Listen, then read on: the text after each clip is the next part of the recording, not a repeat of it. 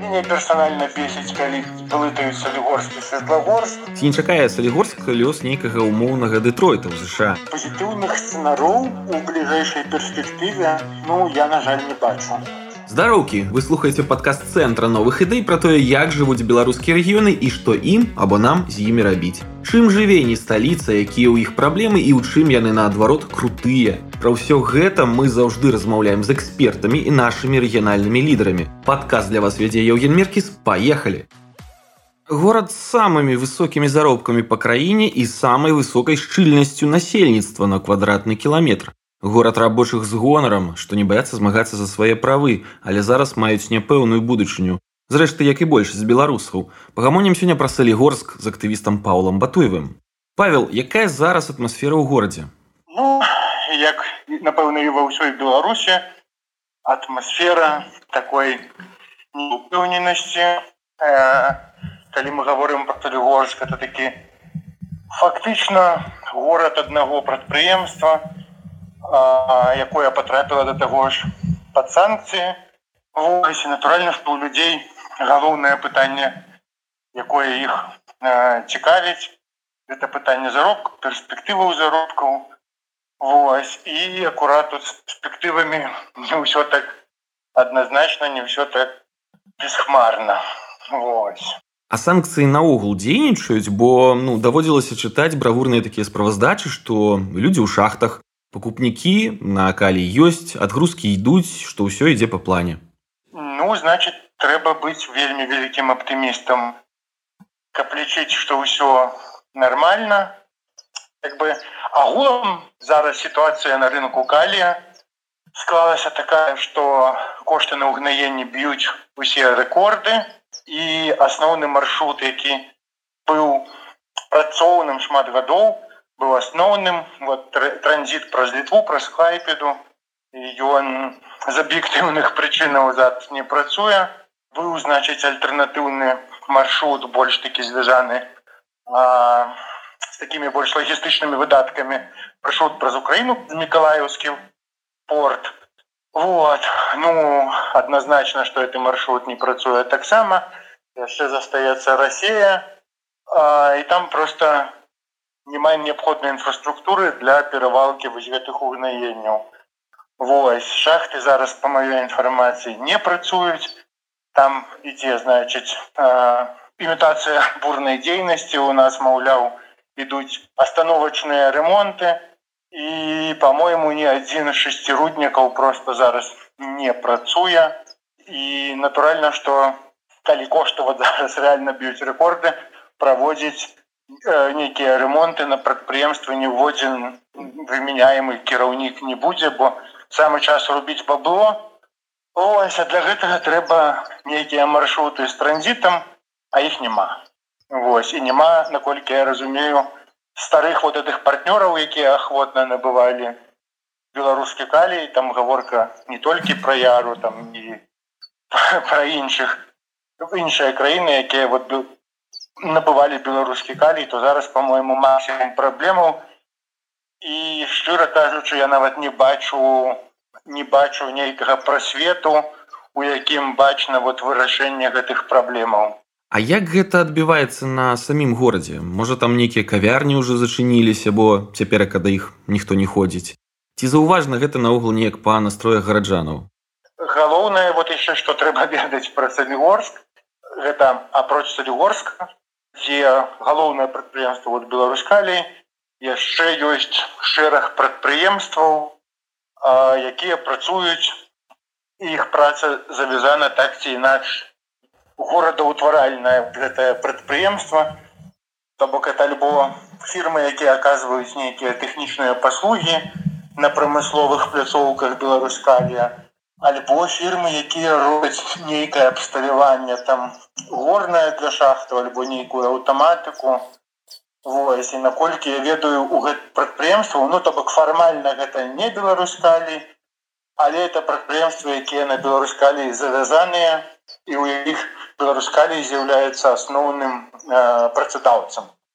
І вось наколькі я ведаю у гэтых прадпрыемстваў далёка э, не ўсё так добра значыць там і скарачэння заробкаў было і нават гаворкі былі пра тое што не поўны працоўны тыдзень. Я кажу на ўзроўні такіх чутак бо на гэтых прыемнасцях не працую але вот тое што чу ад знаёмых сяброў у салюгорску то як бы такія перспектывы дастаткова змрочныя. Кепская карціна А я вось чуў такое меркаванне што салігорск горад які больш за ўсё не любіць ціханаўскую бо шмат рабочых асацыююць свае праблемы на вытворчасці накладзеныя там санкцыі з актыўнасцю Святланы Георгіўны ды ну, ейнай каманды. Гэта наогул так? І якія палітычныя сімпатыі і антыпатыі на углу гараджан? Я шчыра кажучы першы раз такую чую канцэпцыю. Я думаю што для людзей з нейкім крытычным мысленнем і зачаткамі нават мінімальнымі логікі э, гэтая канцэпцыя гучыць мягка кажучы не пераканаўча бо калі бо калі прапаганда там крычыць што Светлана Георгиевна это звычайная э, домохозяйка, якая там лепіць свае котлеты.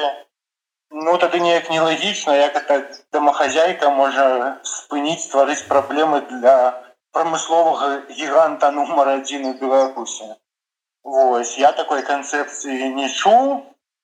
Як бы таму мне здаецца, што шмат хто разумее акурат, што праблема не ў ціхановская ў лукашэнку, які з умоўнага гаранта стабільнасці зрабіўся таким таксічным персонажам і крыніцай нестабільнасці мне цяжка сказаць якая з гэтых канцэпцый дамінуе ў салюгорску бо ў маім атачэнні ў атачэнні маіх сяброў вот тое што я гучу пра лукашэнку хутчэй вось гэта больш асноўная тэорыя у нейкіх людзей якія у якім думкі укладаюць у галаву з беларускага тэлевізара ну магчыма ёсць такая э, пра ціхановскую думка. Ну але она такая скажем так не дамінуючая ў горадзе то гэта напэўна калі адкінуць праблемы санкцыямі рэалізацыі прадукцыі там калі б усё было добра. Наколькі год наогул хопіць тых самых запасаў калію? Ці не чакае салігорск лёс нейкага умоўнага дэтройта ў ЗША які раней таксама быў буйным горадам выпускаў сотні тысяч аўтамабіляў залежаў ад гэтай галіны а калена накрылася то пачаў выміраць. Ці не чакае такі лёс салігорску маё галоўнае пытанне ну значит натуральна на некаторых неках якія там працуюць там десятгоддзямі ёсць уже такая выпрацоўка руды але паралельна ж пабудаваліся некалькі руднікаў которые э, здабываюць соль трохі ў іншых месцах таму такой вот перспектывы 10-20 гадоў там будзе ўсё кепска такога няма да таго ж беларускалі вот будаваў у петрыкаве руднікі ну і фабрыку як бы это дастаткова далёка ад салюгорска і ў любані ну там уже будаваў слаўкалі гуцевіев Ось, то бок у Беларусі запасы калійных угнаенняў дастаткова шмат. Ну гэта не значыць, што не трэба рабіць нейкую там діверсіфікацыю ў горадзе, каб былі нейкія іншыя накірункі дзейнасці, якія прыносілі гораду профіт. Вот. Я не бачу, што нешта ў гэтым накірунку робіцца як бы. Вот. Але ў любым выпадку воркі, што у праз 20 гадоў умоўна кажучы саліворс ператворыцца ў дэтройт ну вот такога няма але мы гаворым з улікам таго што няма санкцый Вось. як будзе горад жыць ва ўмовах калі асноўны працадаўца пад санкцыямі ну мне як бы складана спрагназаваць ну то пажывем побачым А калі вярнуцца ў гісторыю вось можа паразмаўляем пра 2020 як ён прайшоў у вас чым можа адрознівалася актыўнасцю салігорску ад іншых беларускіх гарадоў? Я спачатку напэўна адзначыў што таких вось масавых мітынгаў іх на маёй памяці ў прынцыпе не было у горадзе. Ну то бок ніколі. У мяне дома там захоўваўся адзін час у фотоархіў умоўна кажучы бнф то бок там ёсць фоткі нейкіх мітаў з пачатку 90-х і тыя мітынгі таксама былі непараўнальна больш малалюднымі вось тым што было ў двадцатым годзе. То бок калі я ў жніўні пабачыў на плошча там две з нечым тысячи чалавек чалавек то ну я мягко кажучы быў здзіўлены Вось. Нават я быў здзіўлены яшчэ на этапе збора подпісаў. Я ў той момант яшчэ працаваў у Польше ну але адпаведна там чытаў адманіторваў навіны солігорска то такой актыўнасці вось людзей которые стаялі цярліва ў чэргах каб подпісацца за нейкая кандыдата. Ну вось такой актыўнасці ў горадзе я просто не не, не, не то что я не памятаю яе не было у прынцыпе Ось, а калі казаць пра двадцаты год чым ён быў адметны адносна вось іншых гарадоў гэта напэўна што такім рухавіком у горадзе это былі людзі которые працуюць акуратна беларускалі Вось это людзі якія па беларускіх мерках зараблялі сур'ёзныя грошы якія там часам іхныя заробкі там выміраліся некалькімі тысячамі небеларускіх грошай і гэтыя людзі вось не гледзячы на тое што яны паставілі на кон як бы гэта пафасна не гучала свой дабрабыт. Яны вельмі актыўна ўдзельнічалі ва ўсіх мерапрыемствах ва ўсіх пратэстах у адрозненне напрыклад ад працоўнікаў прадпрыемстваў дзе заробкі по 400 по 600 рублёў. Ось я не ведаю чаму людзі як бы так баяцца страціць 400 рублю заробку. І вось адметнасць такая что вот менавіта э, шахтары умоўно там далёка не ўсе шахтары у нармальным разуменні гэтага слова але супрацоўнікі беларусканя вось яны яны былі не больш актыўнымі. і яны стварылі стачку ось, шмат каго з гэтых людзей ведаю асабіста і это людзі якіх я безмерна паважаю. Размаўлялі пра сумнае трохі але можа самы час празмаўляць і пра станоўчае. Распавядзі можа якія плюсы жыцця ў салігорску. Ну скажем так горад дастаткова кампактны максімальна кампактна я б сказаў для колькасці насельніцтва якое ў ім жыве. І з гэтага вынікае адзін плюс які я актыўна карыстаўся это вельмі таннае таксі. Напэўна это самае таннае таксі ў беларусі. Што яшчэ з плюсаў? Геаграфічна ён размешчаны дастаткова удала то бок побач менст гэта там полторы гадзіны маршруткай дабірацца да менску гэта горад які выглядае найбольш гарадскім у маім уяўленні. Что я маю на увазе вот дастаткова шмат у беларусі гарадоў у якіх забудова выглядае так дастаткова дзіўна. Тут нейкая панелька тут нейкая па режиме нейкі прыватны сектор які не заўсёды выглядае годна для города скажем так. То салігорску прыватная сектор вельмі мало выглядае ён дастаткова добра. І вот это такі город у гарадскім разуменні слова так можна сказать без гэтых элементаў сельскага жыцця скажем так. Город без вёскі гэта сапраўды нешта не зусім тыповае для беларусі А як гэта вось жыць у горадзе без нейкай вялікай гісторыі які быў фактычна заставаны з нуля? А, ну для мяне горад скажем так это перадусім людзі людзі ў салюгорску добрыя думаю як і ва ўсёй беларусі вось таму ніякая там дыскамфорту што гэта горад без каранёў мне асабіста ніякае такое дыскамфорту не, не, не дастаўляла Вось конечно калі б мясцовыя ўлады там больш пра гэты горад дбалі дбалі пра яго архітэктурнае аблічча будавалі нейкія дамы больш разнастайныя чым звычайныя тыпавыя панелькі Ну напэўна ён выглядаў больш комфортна больш прывабна. Але ў прынцыпе это горад які дастаткова комфортны для жыцця які мне падабаецца і які я люблю. Ну гэта цалкам зразумела. А чаго вось не хапае салігорску і якія праблемы ў вас ёсць? Я вось чытаў пра самую высокую шчыльнасць насельніцтва да? Нібыта на тэрыторыю 15 квадратных кіламетраў у вас пражывае 107 тысяч чалавек то бок гэта атрымліваецца там каля 7 тысяч на один квадратны кіламетр. При гэтым у тым жа менску такі паказнік складае 5,6 тысяч. Гэта не цісне? Значит википедия дае нагул там лічбу 11 тысяч квадратных километров але я б таксама не сказаў что это э, доставляе нейкі дыскомфорт ну хіба что может быть там у двора там няма месца для паркоўки часто дастаткова але это в принципе это не толькі праблемы солігорскія я думаю что это проблема ну, абсолютной большасці беларускіх гарадоў таму ніякага тут дыскомфорта гэта не даставляе чаго не хапае я не ведаю. Я так боюся так занадта пафорна закидывать вельмі моцна вуду наперад.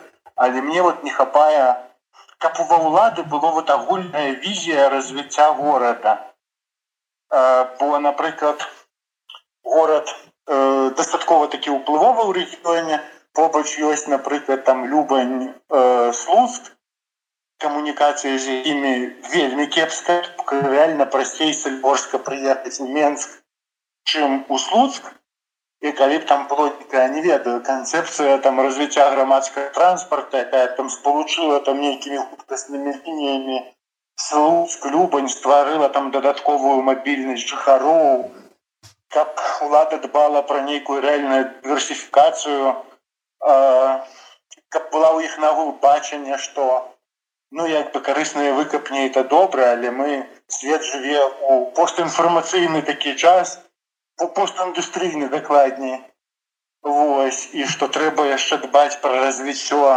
Не ведаю там айцішачкі умоўна кажуць вот. Это мы зноў кажам безадносна да падзею якія адбыліся. Бо конечно у таго што як бы за айцішачкай адбылося дастаткова летуценна так разважаць у салігорску можа быць нейкі такі хаб тэхналагічны але напрыклад там абсалютна реально мог бы быць такі медычны хаб каб э, людзі прыязджалі там за медычнай дапамогай там са случку з любані і не было ў іх патрэбы там ехаць у менск ну як бы прасцей по-моему 30 кіламетраў до сальгорска даехаць чым там 150 з любані да менску вось мне не хапае вот реально такога нейкага канцэпта развіцця горада Вось. Ну але это зноткі праблема напэўна любого беларускага горада. Такая не унікальная праблема як мне падаецца. Вось адносна айцішачкі я прыгадаў таксама сваё пытанне пра моладзь бо звыклая праблема нашых гарадоў гэта брейндрейн адток мазгоў так мовіць. А у вас атрымліваюцца самыя высокія заробкі і перспектывы. Дык навошта з'язджаць? Якіх стратэгій тады прытрымлівалася ці прытрымліваецца моладзь і у цэлым жыхары салігорска. Ніхто не ездзіў на заробкі ў польшчу? Да дарэчы вось цяжка сказаць якой стратэгіі будзе прытрымліваецца моладзь вось зараз бо ўсё ж таки рэальнасць так змянілася там за апошнія два гады. Але вот казаць на нагул пра пра, пра мой клас які не вучыўся прынцып там шмат з кім падтрымліваю адносіны але мы гаворым я ў 99 годзе скончыў школу. Пра час у якім айцішачка яшчэ была ў такім зачаткавым стане альбо і нагул там не было. Таму як бы так не рэпрэзентатыўная выбарка скажем так але ў мяне напрыклад большасць маіх школьных сяброў засталася э, у горадзе что яшчэ можна сказаць про салігорск что нават э, калі мы говорим там про пачатак двухтысячных дастаткова шмат людзей ехала на вучобу за мяжу я б сказаў что этот тренд з'явіўся нават раней чым там у заходняй у заходніх частках беларусі людзі там масава паехалі вучыцца ў польшу. Вось салігорска ну напэўна гэта дзякуюць таму что бацькі вось гэтых студэнтаў зараблялі болей чым у іншых. Кутках беларусі грошай і маглі дазволіць сабе вучыць дзяцей напрыклад чэхія ну то бок не так мало людзей поступала ў чэхію. Ось ну як бы мне здаецца што людзі вось з'ехалі акурат вучыцца за мяжу то большасць хіба што там і засталася. Але ну вот напрыклад ніколі не было такога на маёй памяць тренд каб каб каб ён быў масавы каб людзі ездзілі э, на заробкі ў рассею ці ў польшу як бы зараз сітуацыя натуральна змянілася як бы она звязаная ну, з такой агульна-палітычнай сітуацыі у беларусі таму так цяжка сказаць якой там якой там стратегіі будзе прытрымлівацца моладзь бо мне здаецца что беларускалі як там працадаўца патэнцыйны то ён трохі згубіў сваю вартасць прынамсі у тых будзе там поступаць вот у бліжэйшы час бо як бы абсалютная абсалютная непэўнасць абсалютная невызначанасць незразумела гэты працадаўца нагу будзе ў стане гарантаваць нейкі там раней задаць высокі стандарт. Слухай там у цябе яшчэ было пытанне якое ты мне там папярэдне закидываў пра праблемы солігорска я б хіба что дадаў бы что такая праблема праблема не унікальная для города але это пытанне такі сістэмны бах ва ўсёй беларусе гэта адсутнасць э, выбараў э, мясцовага кіраўніцтва калі браць напрыклад салігорск то нейкі умоўны там старшыня выканкаму не мэр як это там часам модна казаць тут зашмат гонару гэтым людзям э, назваць мэрам вот менавіта старшыням выканкаму а гэта безыніцыятыўныя людзі якія разумеюць што іх сістэма ну лукашенко умоўна кажучы паставіў на гэтую пасаду і яны разумеюць у чы у чыіх інтарэсах яны мусяць дзейнічаць то бок калі былі выбары яны разумелі што гарантыя іхняя дабрабыту это эфектыўная аца на пасадзе то тут яны разумеюць што гарантыя іхняга дабрабыту это абслугоўванне вот сістэмы якая рэтрансляцыя павесткі сістэмы якая іх на гэтую пасаду поставила і вот калі мы говорим про солігорс там напрыклад у нас пазамінулы пазамінулы старшыня выканкаму якога поставілі э, кіраваць найбольш таким прамысловым горадам беларусі вось ён да гэтага быў намеснікам старшыні слуцкага района па сельскай гаспадарцы ну як чалавек які абсалютна некампетэнтны у ён не вырас у гэтым горадзе ён не падсправаздачны жыхарам горада я таксама сомнююся ў ягонай кампетэнцыі ў сельскай гаспадарцы там скажем так. Вось як ён можа эфектыўна кіраваць горадам як это горад развіваць у іх няма ініцыятыўнасці нейкай то бок яны нават нейкую добрую ініцыятыву яны не падтрымаюць таму што ну а навошта у яго заробак ад гэтага не залежыць у яго няма у яго няма нейкіх выбараў якія яго там з пасады могуць адхіліць Вось, у яго няма просто ніякай матывацыі працаваць у інтарэсах гараджанаў развіваць гэты горад і мы маем вот такую сітуацыю калі вот гаварыць пра салігорска дарэчы дастаткова унікальная сітуацыя калі у нас з апошніх напэўна 6 ці 8 старшыняў выканкама там супраць чатырох ці пяці заводзілі крымінальныя справы па карупцыйных па карупцыйных вось гэтых штуках мутках розных. Вось ну у тым ліку ты старшыня это рымашеўскі который па сельскай гаспадарцы быў а тут горад з грашыма як бы вялікая спакуса там нешта тануть у нас у гомлі тое ж самае ёсць. У нас э, нават захавалася прымаўка пелепец сядзіць а справа яго жыве бо колішні так званы мэр э, таксама ў свой час прысеў. Таму гэта агульная праблема.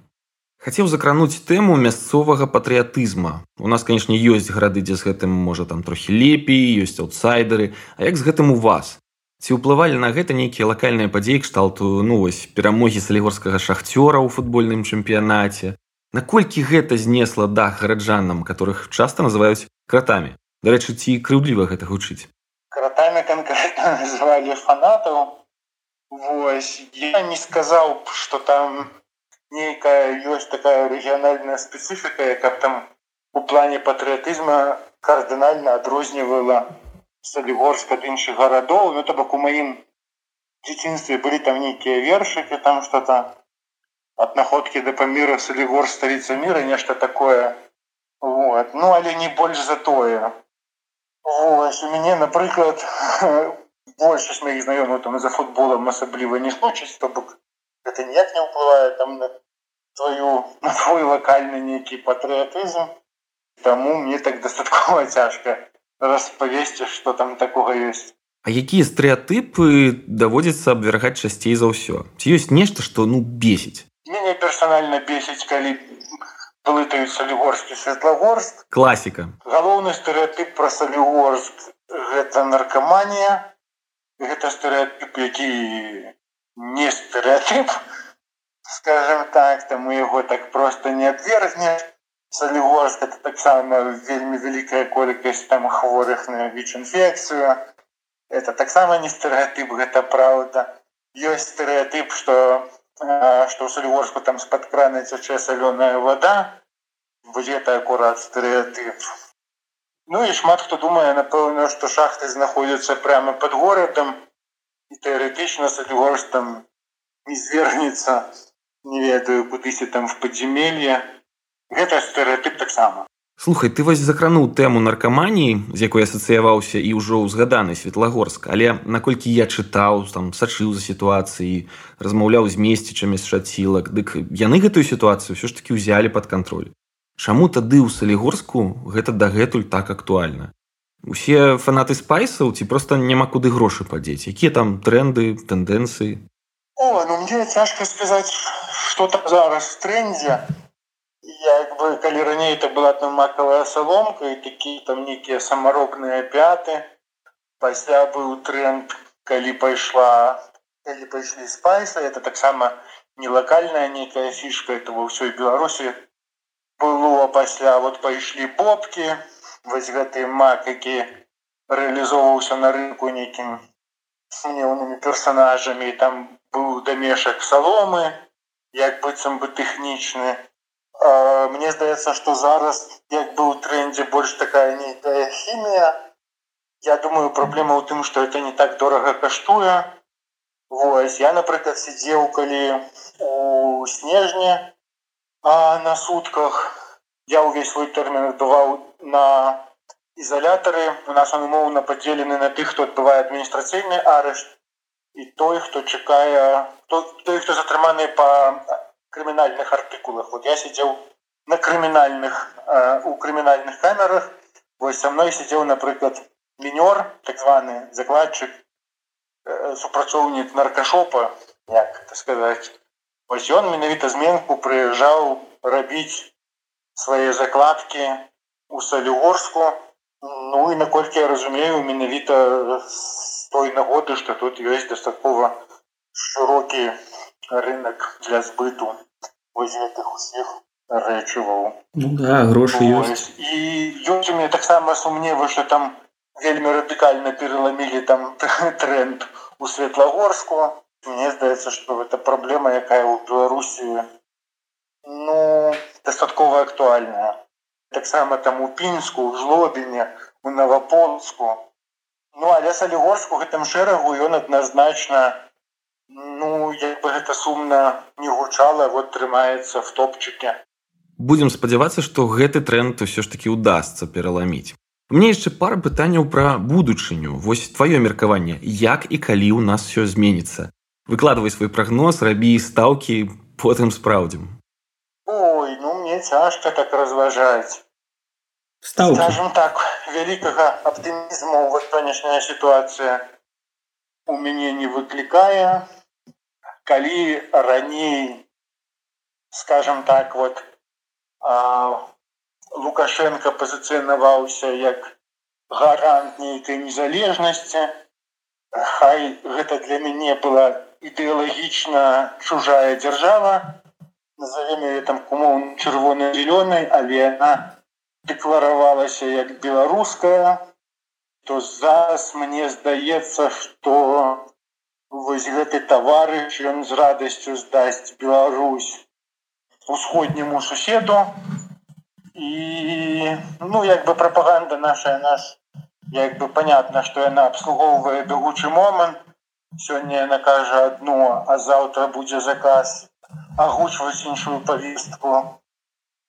І яна будзе без увагі на тое што казала раней тапіць за іншае таму як бы мой самы вялікі страх што беларусь як незалежная дзяржава знікне я не ведаю ці яна не знікла ўжо бо калі я вот адсочваю навіны што там адбываецца ну складваецца такое ўражанне як бы і прапаганда ўжо як бы фактычна рэтранслюе нейкія такія расійскія наратывы і Беларусь якая там ніколі асабліва прававой дзяржавай не была зараз скацілася ў просто откровенны такі тэрор як бы гэта ўжо не рэпрэсіі то ў маім разуменні гэта менавіта тэрор насельніцтва. Таму нейкія рабіць прагнозы ну я не ведаю. Не бяруся скажем на сённяшні момант тое что я бачу что десяткі тысячаў людзей з'язджаюць гэта з'язджаюць людзі у якіх ёсць нейкія амбіцыі у якіх ёсць жаданне нешта рабіць развівацца асабіста тым самым рухаць краіну наперад. І гэта для краіны катастрофа. Я кажу там не толькі про айцішачку такая як бы на слыху я кажу там про лекараў бо калі мы кажам нават про праблемы салігорская то у тым ліку недахоп э, лекараў негледзячы на это такія сярэднія заробкі якія-нибудь быццам бы там высокія э, я кажу таксама про людзей якія там не ведаю займаюцца там ремонтамі электрыкай там чым заўгодна найбольш актыўныя людзі у якіх ёсць нейкі прадпрымальніцкі дух у якіх ёсць разуменне што яны могуць нешта рабіць. Вот яны з'язджаюць застаюцца людзі альбо па нейкіх прычынах не могуць ехаць альбо людзі у якіх у прынцыпе не мае ніякіх амбіцый у там задавальная атрымліваць там 200 баксаў у нейкім класе умоўным. Вось і агулам для краіны гэта катастрофа. Вось тут яшчэ таксама цікава калі напрыклад тэарэтычна зменіцца сітуацыя там праз год то напэўна частка гэтых людзей дастаткова вялікая вернецца а калі тыя змены адбудуцца там не ведаю праз 10 гадоў Вось то шмат хто з тых людзей хто зараз за мяжой яны абрастуць нейкімі сувязямі сацыяльнымі так у тых краінах куды прыехалі Ну і так вернецца просто абсалютны мінімум то бок что зараз такі тренд что калі мы говорим агулам про насельніцтва то яго якасць калі так дарэчы сказаць про якасць насельніцтва ну оно пагаршаецца. Таму нейкі прогноз рабіць прынамсі пазітыўных сцэнароў у бліжэйшай перспектыве ну я на жаль не бачу А калі ўсё ж такі цуд адбудзецца і нас будзе чакаць станоўчая і светлая будучыню, то кім бы ты сябе бачыў на радзіме у родным горадзе?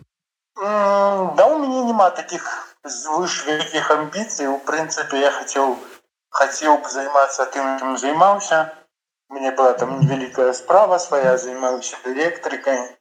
У прынцыпе это прыносіла мне дастаткова стабільны і нармальны доход Таму я хіба чтоб гэтым можа быць і хацеў бы займацца можа быть там уже калі там уже зусім фантазировать стварыць нейкі гарадскі портальчик бо вот на сённяшні момант ну, это дзіўна гучыць як бы такі один з цэнтральных беларускіх гарадоў там у прынцыпе нейкая альтэрнатыўная думка яна ніяк не прадстаўлена то бок там ёсць як быццам быў незалежны портальчик які піша выключна вот у рэчышча ну это такая вот атрымліваецца такая кіберраёнка. З нулевым узроўнем крытыкі якая там просто адпрацоўвае там на рэкляме нейкія зарабляе грошы. Ну то бок сродкам масавай інфармацыі это не назовеш і вот уходзе там з насельніцтвам у 100 108 там тысяч колькі.